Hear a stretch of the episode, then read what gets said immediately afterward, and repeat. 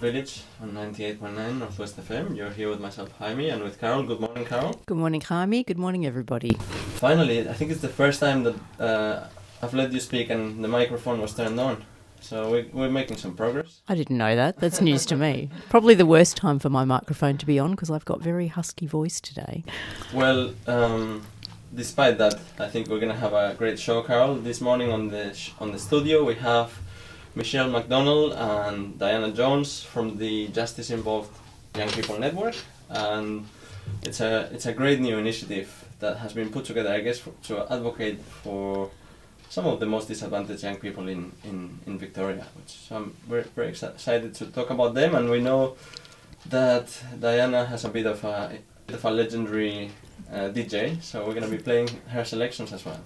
Looking forward to it. So here's the first song from from Diana.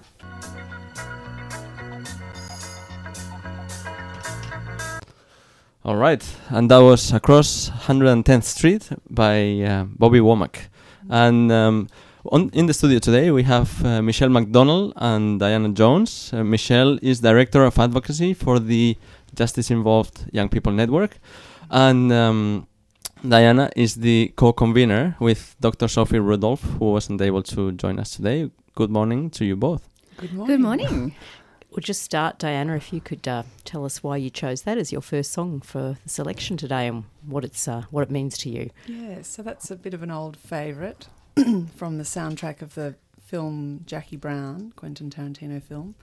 Um, I play it sometimes with my students to evoke that sense of, you know, it's about growing up in the ghetto. 110th Street is where Harlem starts in New York City, and um, it's about that sense of just having being blocked, you know, young people growing up in an environment of poverty and and um, and without with few resources and, and having resources having opportunities blocked.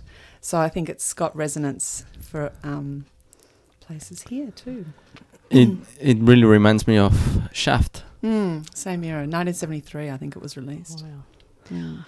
Well, that's a good segue into the rest Mm. of our conversation. Mm. Um, tell us both about the network and how it started and what it does.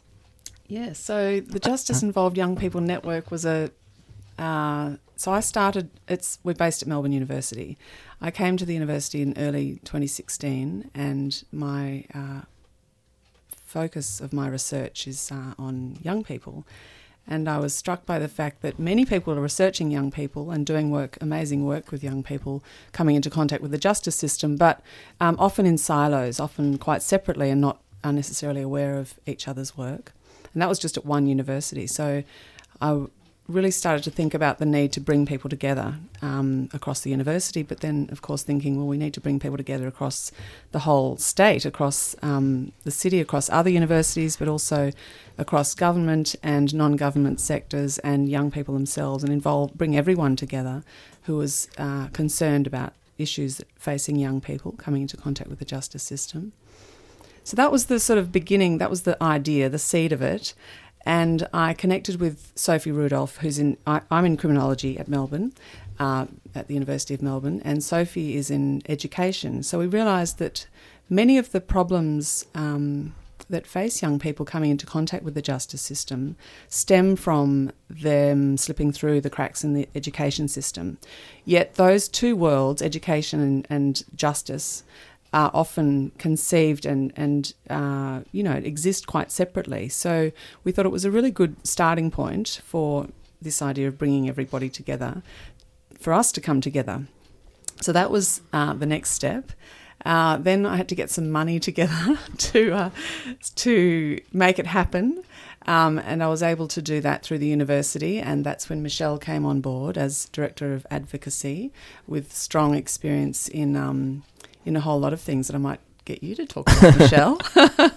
Yeah, so what you brought? basically, I've been working for the last six or seven years in um, law reform and also building coalitions. I see the power of um, people getting together and actually working for change. So previously, I uh, uh, led the Smart Justice pr- project through the Federation of Community Legal Centres in Victoria, and this was just a wonderful opportunity to. Uh, connect everyone working uh, beyond the criminal justice space in, in, in the youth sector to uh, reaching out to uh, across disciplines. It's um, been incredibly powerful, and I've actually learnt so much from just being around criminologists, educators, uh, lawyers, bringing every, everyone together into that space, and also listening uh, to young people. Um, uh, we can be better informed, and um, together as a network, we can really advocate on issues more powerfully than we ever could as individuals. So tell us a little bit about the sort of people who are part of this network. Who do we have in this network? Mm-hmm. Um, so there we have us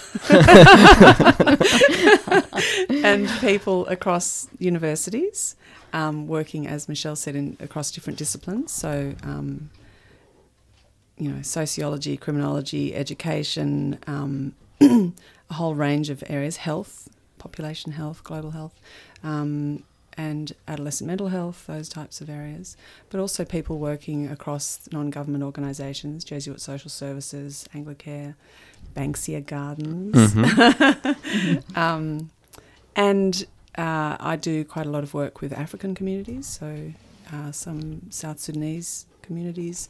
Um, I work with Centre for Multicultural Youth.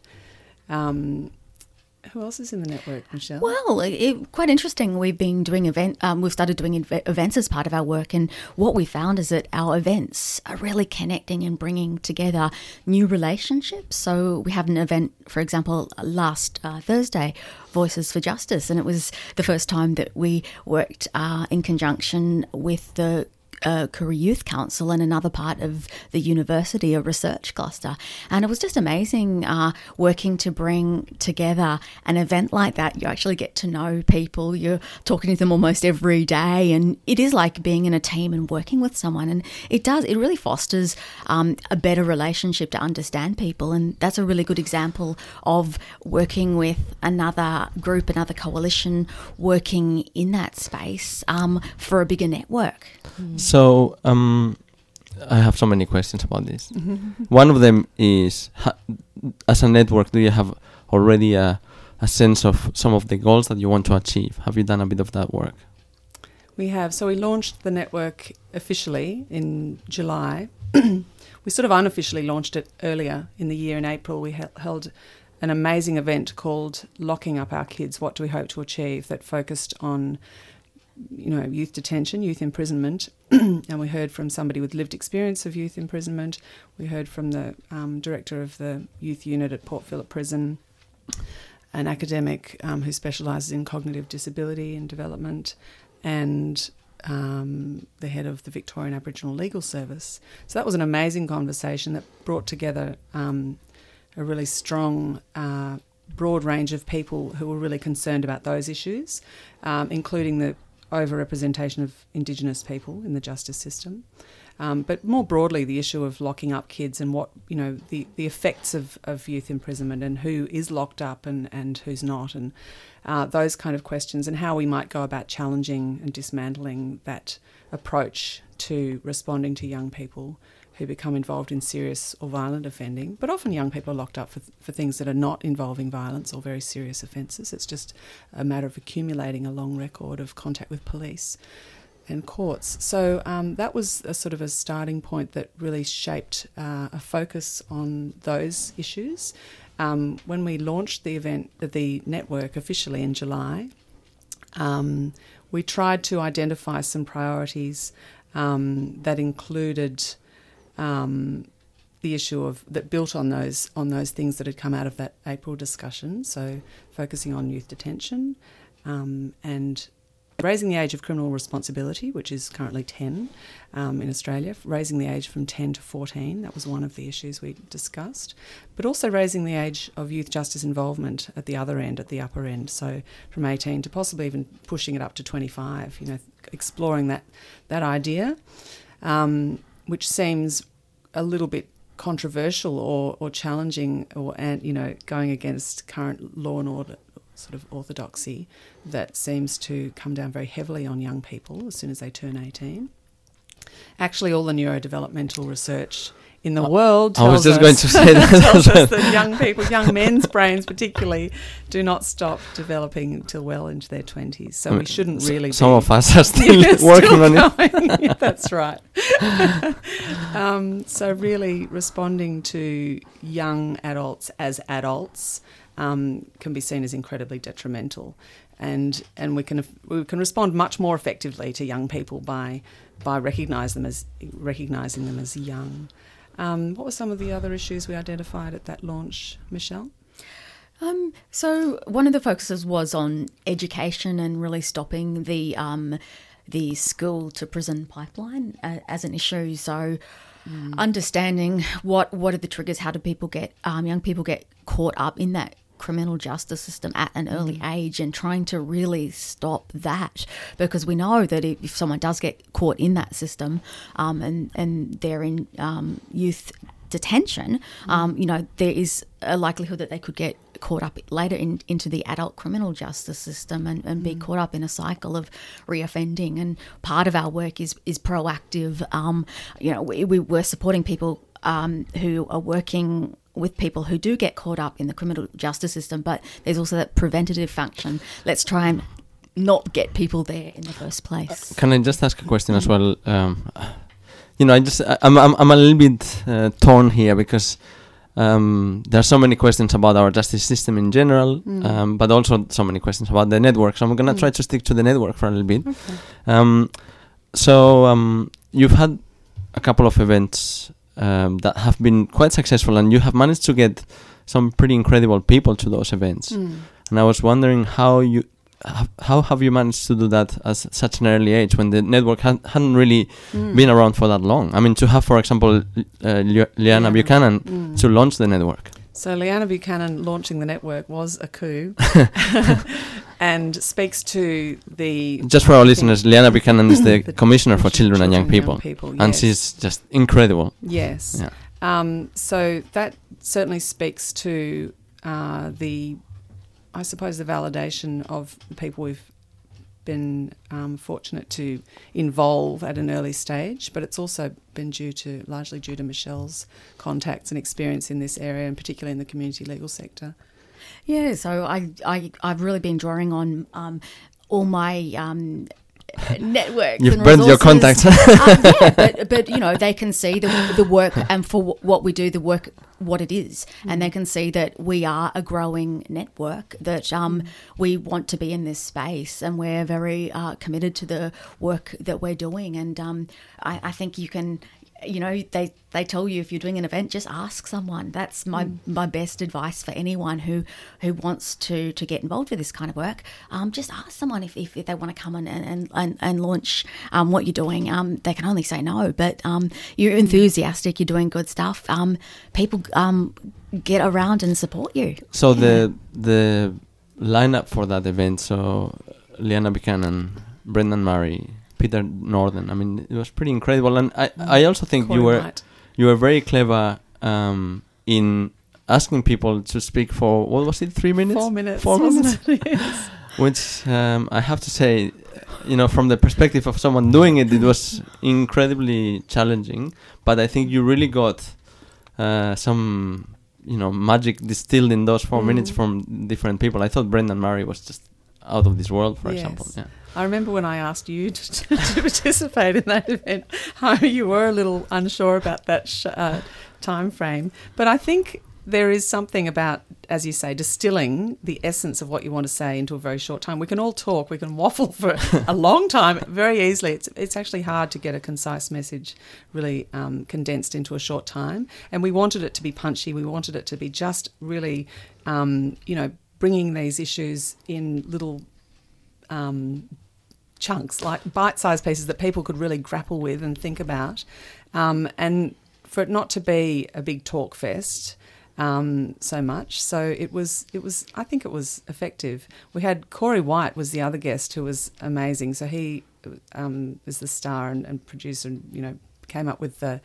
um, ABC TV series Corey White's Roadmap to Paradise, and he spoke as a person um, with lived experience of the child protection system and of a heavy drug habit that he was just lucky to avoid um, deep criminal justice involvement, I think he would say. Um, but he spoke about the issue of the overlap between the care system, child protection system, and youth justice, and the way in which people can um, very easily become criminalised.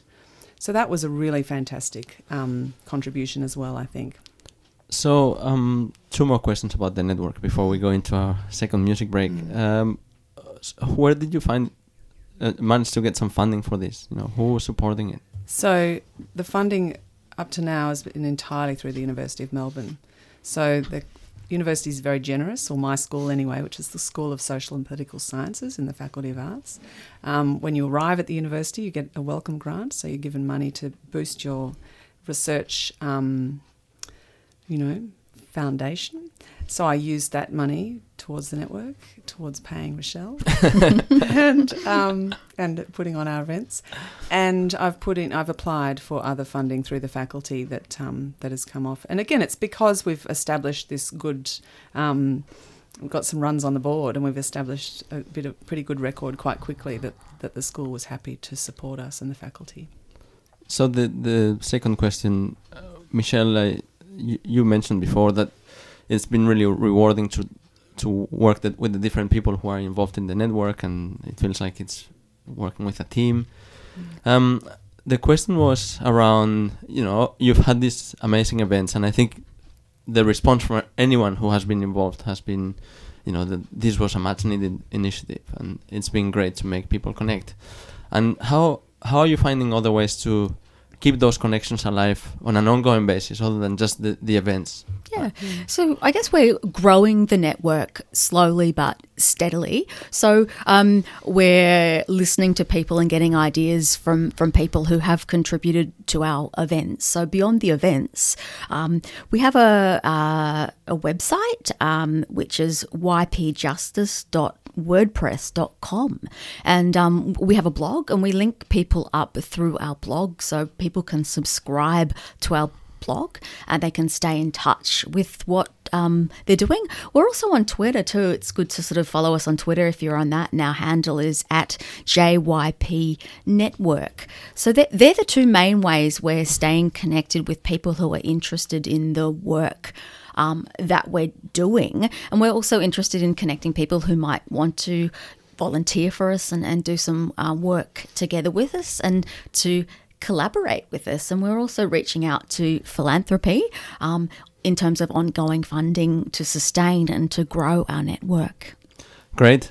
All right, so let's go straight into our second music break, and we can keep talking about the network in just a few minutes. Okay.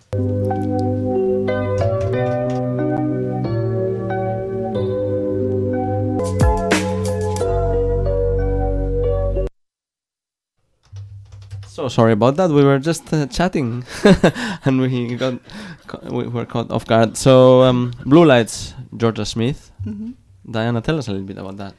So Jorja Smith is a young British singer, beautiful soul voice, and um, that song I think speaks to you know people growing up with a lack of trust in authority, a lack of trust in police. We sort of assume if we if we naturally trust the police and trust the state that they're there to help us, but for many people growing up. Um, in communities that might be over policed or under policed, or perhaps um, experience racial profiling, things like that, then um, seeing the blue lights of the police car flashing uh, means fear and run. So I think that's an interesting thing to think about when we're talking about young people. As I was listening, I was thinking of um, Between the World and Me, Ah, Um, yes. book by how do you pronounce his name? Ta- Ta-Nehisi uh, Coates. Lucky, I was going to say that wrong. anyway, just an amazing book uh, where he really talks about that Mm. uh, Mm. that experience of Mm. you know thinking that the police are always going to be there to Mm. just to get you. It's Mm. quite tragic, isn't it? It is. Um. All right, so let's go back to the the network Mhm. and let's go to the event of last week. What what happened there? Last Thursday. Voices for Justice, Stories for Change was the name of the event last Thursday, which we held in conjunction with, as Michelle mentioned, um, a research cluster within our school at the University of Melbourne. Uh, we have a series of clusters, and ours is called the Conflict Development Justice Research Cluster. So, with the network and the cluster, and working with uh, Youth Council, we organised this quite incredible event, really. It was um, Youth Council, the starting point, well, we started with um, a, thinking about an event with our, some of the African communities we're working with. And then the Koori Youth Council, uh, a month or so ago, released a really important piece of work called Ngaga-dji that means hear me in Woiwurrung, the Wurundjeri people's language. Um, and Ngaga-dji brings to light the voices of young people, 42 Aboriginal young people um, involved with the justice system in Victoria. And it tells their stories in heartbreaking ways, but also powerfully um, hopeful ways as well, because it speaks to the strength of culture, the strength of cultural identity and belonging with with your people. And it really prompts us to think about, firstly, listening to the voices of young people and, and the importance of of allowing young people to participate in in decisions that affect them, um, but also the value of caring for children and young people as children and young people rather than treating them as adults, responding to them through the justice system as, um, as adults, which, if we're locking children up, that's really what we're doing. So that was, um, we thought we really need to promote and support and endorse this work because Koori Youth Council is not a very big organisation and doesn't, it increasingly has a wide reach, but we wanted to help with that. So we invited Koori Youth Council to um, work with us and to also invite some African Australian young people and people who work with African Australian young people to give their perspective on their experience of justice and injustice and everyday racism, but also what um, those two communities and those two, experiences can really um, bring to all of us, what we can learn from listening to those experiences and listening to young people uh, voices from different communities. So that was the um, basis, and that was what happened last Thursday night. But we also followed up that incredible conversation between those two communities. So we had Koori Youth Council first, and then we had um, a panel of three South Sudanese young people, two young women, um, and a young man, and uh, another Senegalese man who works with, um, who set up Afro, um, an organisation not far from here, that supports young African background people.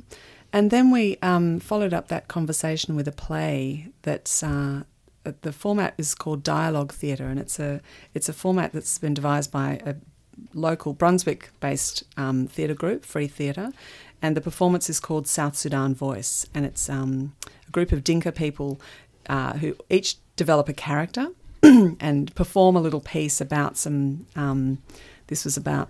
Uh, the young people really resisting, uh, being caught in between two cultures, you know, between their, their South Sudanese culture and their, their parents' expectations of what, you know, what they want them to be and do, and the Australian culture that they've sometimes been born into or, or come here as, as very small children.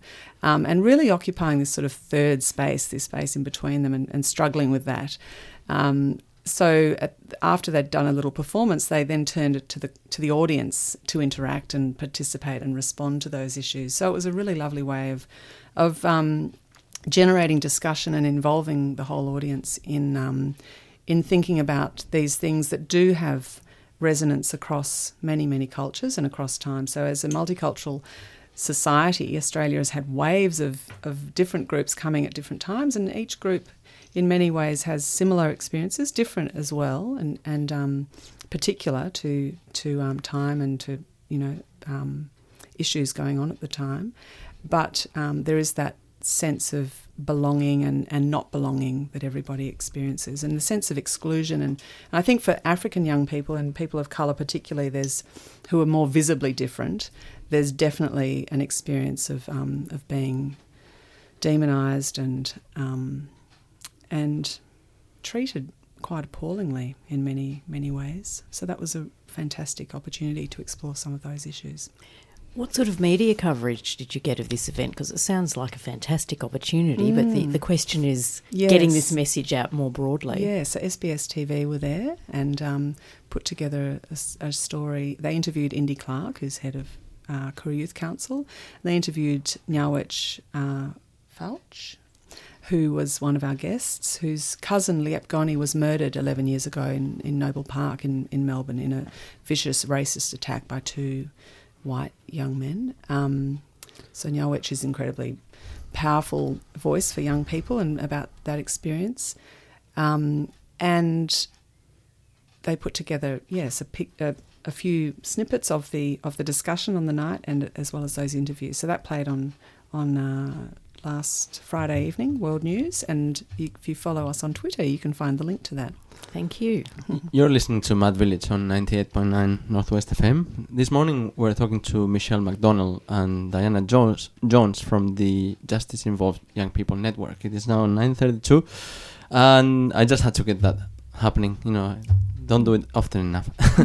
um, so I saw um, the footage on SBS, and it looks like the event became very emotional at parts. It did. Mm. Mm. Um, Nyayud, one of our young South Sudanese panelists, guests, who's a young woman who's um, worked with me on a project. So we've had a partnership between Melbourne University, Monash University, and the Centre for Multicultural Youth on a project exploring young South Sudanese people's experience of the media narratives and and um, and political narratives that have proliferated since Moomba 2016, um, that have taken the form, you know, really pushed this apex gang kind of narrative and African, and gangs. African gangs. We've had a couple of guests on the show, um, Maker Mayek and yes, Nyadol Nyuon, yes, who were yes, talking about this. Talking about that. So um, Nyayud has been part of this research project. She was the peer facilitator of focus groups that we conducted with young people of South Sudanese background across Melbourne.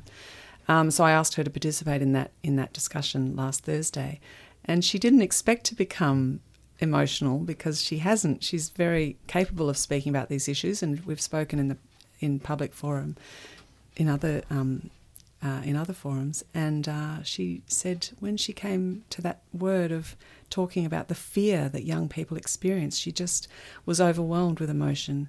Um, and I think that really brought home to many people in the room that it is incredibly difficult to have that for parents as well to know that to feel that their children are not safe leaving home walking to school um, spending time with their friends in the street to know that they'll experience um, either being watched surveillance through in public um, shopping centres on public transport but also to experience everyday racism in the street uh, to experience racial abuse and vilification and just to, to be constantly aware of that the potential for that happening that generates um, a fairly pervasive sense of fear. So it did get emotional, um, which was it uh, needed to be. At the same time, it's a credit to your network that provides a, a safe space where people can do that and feel supported. I imagine. Mm, I hope so.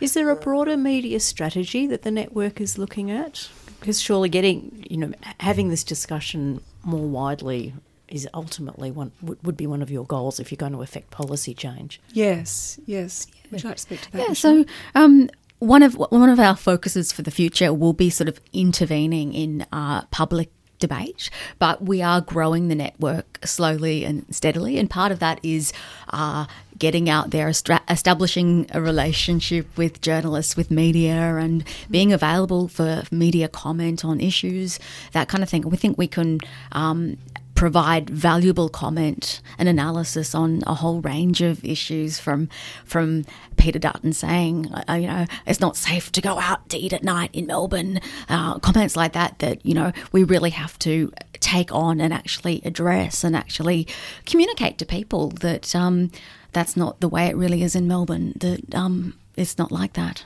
Yeah. Definitely. Yeah.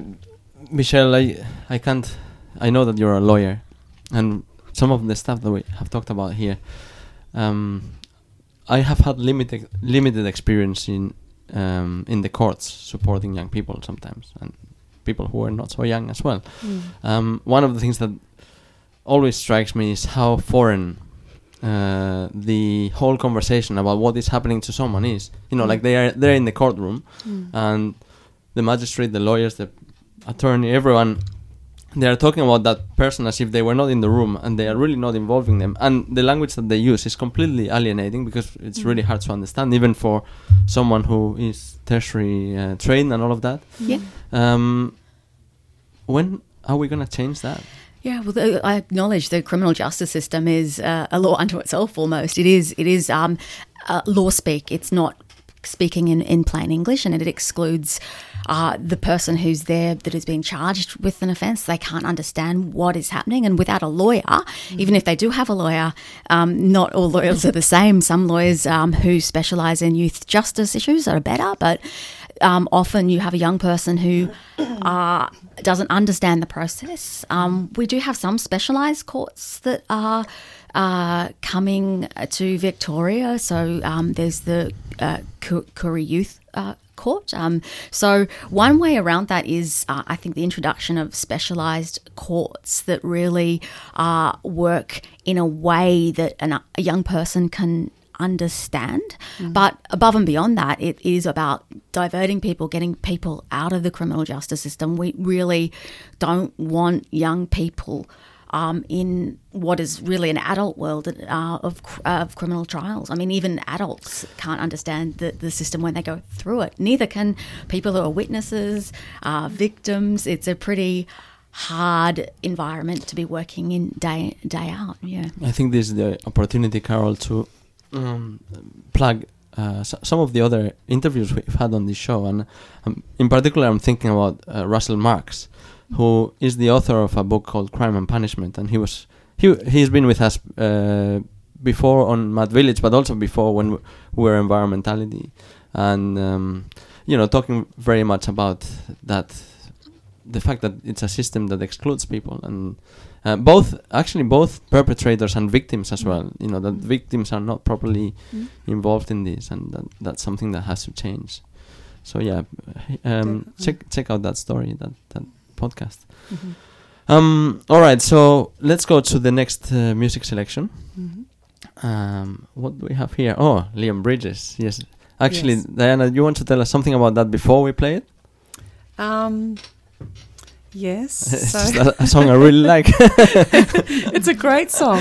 He's a great singer, um, and incredibly musical. So I like this song. It's called "Bad Bad News" because it speaks of um, the way in which young people can be labelled and you know tarred as as bad news, and you'll never be anything, um, yet be so full of potential and amazing strength. And I think that's one of the things that came out last Thursday at our event, um, and has come out through all my work with with young people, but particularly with the South Sudanese young people. These incredibly powerful, eloquent, confident, um, capable young people who are so often. If we just follow the media demonised, narratives, yeah, demonized and, and put down as you know poor refugee, you know, background young people who won't ever amount to much. Um, it's just so untrue, and I think this song speaks to that. That's why I love it. Beautiful. Let's hear it.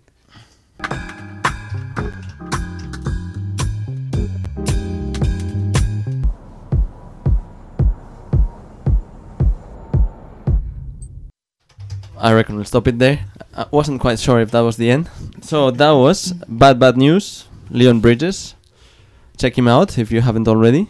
Mm-hmm. All right, so um, let's talk about uh, the Victorian election. Mm. So, as the Justice Involved Young People Network, I imagine that you will have some fairly strong views on what needs to happen for young people in the justice system in Victoria. Mm, we do. We're hoping for a particular outcome and uh, feeling quite confident that uh, that the the most the least punitive, well, no, actually, a middle ground. Stephen Joel is not going to make it. No. um, so Victoria has traditionally had, you know, in terms of Australian jurisdictions, criminal justice jurisdictions, each, each state does criminal justice differently. Each state's a separate jurisdiction. So state government in that respect is very important in determining policy. And Victoria traditionally has been a bit of the jewel in the crown of Australian youth justice, particularly, um, having set up a system over over decades uh, that sees young people as young people, responds to them as children, sees them as um, uh, more likely than older people and adults to be able to be diverted away from offending behaviour relatively easily, and um, and to place less emphasis on punitive responses such as imprisonment. However, we have seen this increased um, punitive narrative and a heavier emphasis on law and order in recent over the last recent time. So we're hoping that once the election is over, we can actually start to intervene effectively and shape policy in more effective ways. I, I see. Um, I mean, I, I think it needs to be acknowledged that this is a really difficult space for politicians because explaining these complex issues in 20 second um, Mm. snippets is not Mm. easy. Mm. Um, but I, you know, this Victorian government, which you know, if I, I I'm gonna say it, I think they have overall they have done a pretty brilliant brilliant job over the last three years, and I Mm. didn't vote for them, but I think Mm. they have been pretty brilliant. Mm. Um, but at the same time, uh, when they get caught up in the narrative that is put uh, forward by the by the libs by Matthew Guy about Mm. all this terrible crime that happens in Mm. Victoria, when you know cr- when crime rates have been going down for the last two years, Mm. um, Longer. Even longer. Mm. Yeah, I, I- I mean overall we have a trend that is Mm. what Mm. a decade old or something Mm. like that. Anyway, but the point is that quite often they can get carried away or you know they feel that they have to do something to show that they are tough on crime Yes. and then there are responses that are not consistent with everything else, else that they are doing. And to put that in a political context, this election will be determined in about four or five outer suburban seats, Mm. um, and it tends to be in those areas that the the fake messages are concentrated. Yes. So Yes. anyone who's actually interested in a particular outcome, I guess, needs to be mindful of where those decisions are going to be made that will determine the outcome. Yeah, and that fake um, aspect, that you know, the the distortion of um, the reality of you know the risk of being victimised in um, and the risk of uh, crime taking over your suburb, it does have a different um, cast over it in particular areas that are plagued by higher levels of violence than other areas. So there are areas where you know kids are a bit out of control, and there have been some horrific, you know, carjackings and home invasions, the type of offences that do terrify people. So it's we have to on one hand acknowledge that fear, that genuine fear, um, but we must really also try and emphasise the the scale and the, the Yeah, but also exactly, it's being able to explain. but it's trying to do that is what is going to be most effective to deal with those things, yeah. and this is what's what's Mm. not happening. But I, I just wanted to point out to one particular uh, measure, which was the, you know, when the government decided to um, divert, uh, you know, youth justice in general had been looked after by the Department of Health and Human Services, Mhm. and it Till was just a couple of years ago that they decided to move it to the Department of Justice and Regulation. And I think, I mean, apart from some practical implications, but I think um, it also has pretty strong symbolic indications as well, because we need to be able to sa- to say, well, for young people, as for all the reasons that you mentioned, Mm. uh, there needs to be a different, a separate stream. Mm. Um, anyway, so it, it is a really tricky uh, issue, and um, yeah, but um, I guess the other thing as well is acknowledging that there have been so many positive re- reforms in Victoria, um, Yes. and that we need to do something not to lose ground. No, Exactly. So the idea of having a supermax juvenile detention centre at Cherry Creek, uh, we believe that's not the way forward. We really have to go back uh, to smaller. If we need to have, if people, if young people do need um, some care in in an, in a, a centre, it shouldn't be some supermax in the middle of nowhere where no one can go and visit them. Uh, we we think that you know something like Cherry Creek should be repurposed. It, it shouldn't be uh, a, a place where young people should go to. so this might be the opportunity to bring Sana, the um, young lady who spoke at the launch of the network, and Yes. and also Peter Norden because he talked about this as well. Yes, no? so this has been a strong um, theme of ours that um, that we've had Peter Norden address, who, who's been a, a strong criminal justice advocate over many decades now, since he was chaplain at Pentridge Prison many years ago, um, and to speak about that issue of repurposing, the possibility of repurposing Cherry Creek for older young so for young adults rather than young people under 18. Um, we At the launch, we invited Sana Oostermeyer, who's um, a young woman who won, recently won the Victorian Design Challenge and was awarded $30,000 with her partner, who's an architect, to pursue their plan for redesigning uh, youth justice facilities on um, along the lines of a model in the Netherlands which is, which is based on small scale local facilities um, that completely move away from this large, um, as Michelle said, this su- supermax model. Such as is being built at Cherry Creek out near Werribee. Um, so, a small scale facility uh, creates a home like environment where children and young people are contained in a secure setting, but still encouraged to maintain links with family and with their local communities and with any supports that they have in that community, whether it be with education, training, or employment. Um, and as Michelle said, it's, it's um, it's in settings that are accessible by their families and their communities so that they can maintain those links logistically and physically so that their people they're already connected to, workers, psychologists, for example, in the community can still easily access and, and maintain um, the services, the supports they're providing.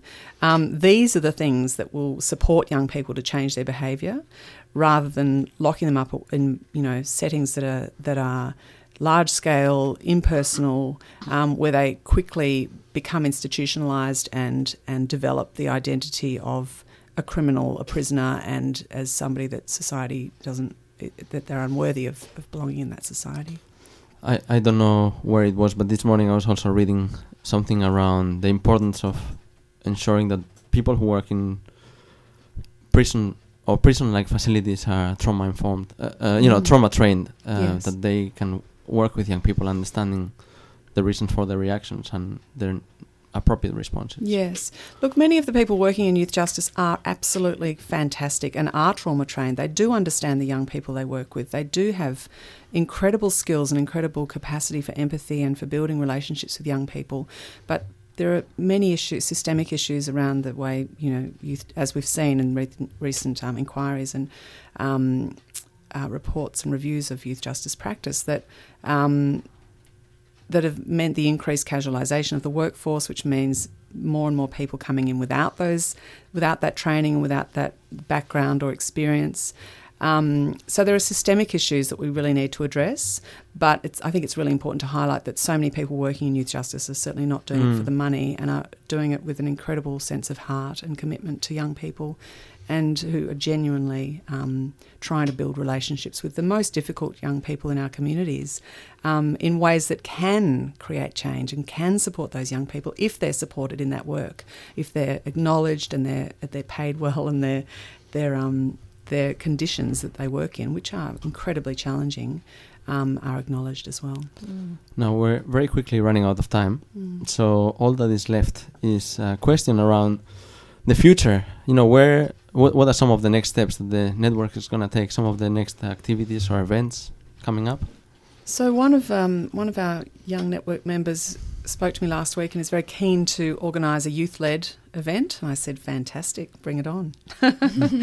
Michelle, what are our other plans? Yeah, I, I guess we're looking at um, you know, coming back together after the election and actually working with the people in our, in our network and, and looking at um, the next four years after the election and, and what um, you know, youth justice policies do we want to see in, in, Victoria if we want to regain that label as the most progressive uh, state in Australia? We've got a lot of work to do, and, and um, as a network, uh, we want to be part of that and um, connect everyone uh, working for better outcomes for justice involved young people in Victoria.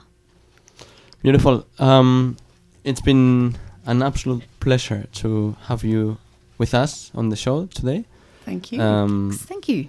Great Thanks conversation. Um, I just want to encourage our listeners to inform themselves, to really um, go to the sources. I, you know, um, um, for this whole hour, one thing that has been in my mind has been the election in Brazil, mm, where um, yes. you know the likely outcome is that we're going to elect uh, a fascist, mm. and that is all going to be based on fake news that mm. are sent through WhatsApp. Yes. Um, you know that so the importance of mm. really being informed and the role that networks such as yours can play is, is humongous. So um, So to that end, Michelle, can you repeat the um the links that you read out before for the blog and, and the So Twitter yeah, handle? we're on. You can follow our blog by um, looking at us on on the internet at, at y, ypjustice.wordpress.com, and our Twitter handle is at JYP Network. Please follow us. All right, so we're gonna leave you with Diana, Um, Forever Young. Forever Young Youth Group. so I nearly forgot. and, Sorry. and you have you have introduced all the tracks or talked about them so eloquently. So just tell us. Yeah, so Forever Young, this really evokes the um, the sense of young people living in the moment and and um, and you know not really thinking about the future, um, but also that I think all of us want to live forever, want to be young, and that we shouldn't forget what it's like to be young and to live in the moment. Beautiful. All right, we'll see you all next week. Thanks, Carol. Thank you. Thank you. Thank you. Bye. Bye. Bye.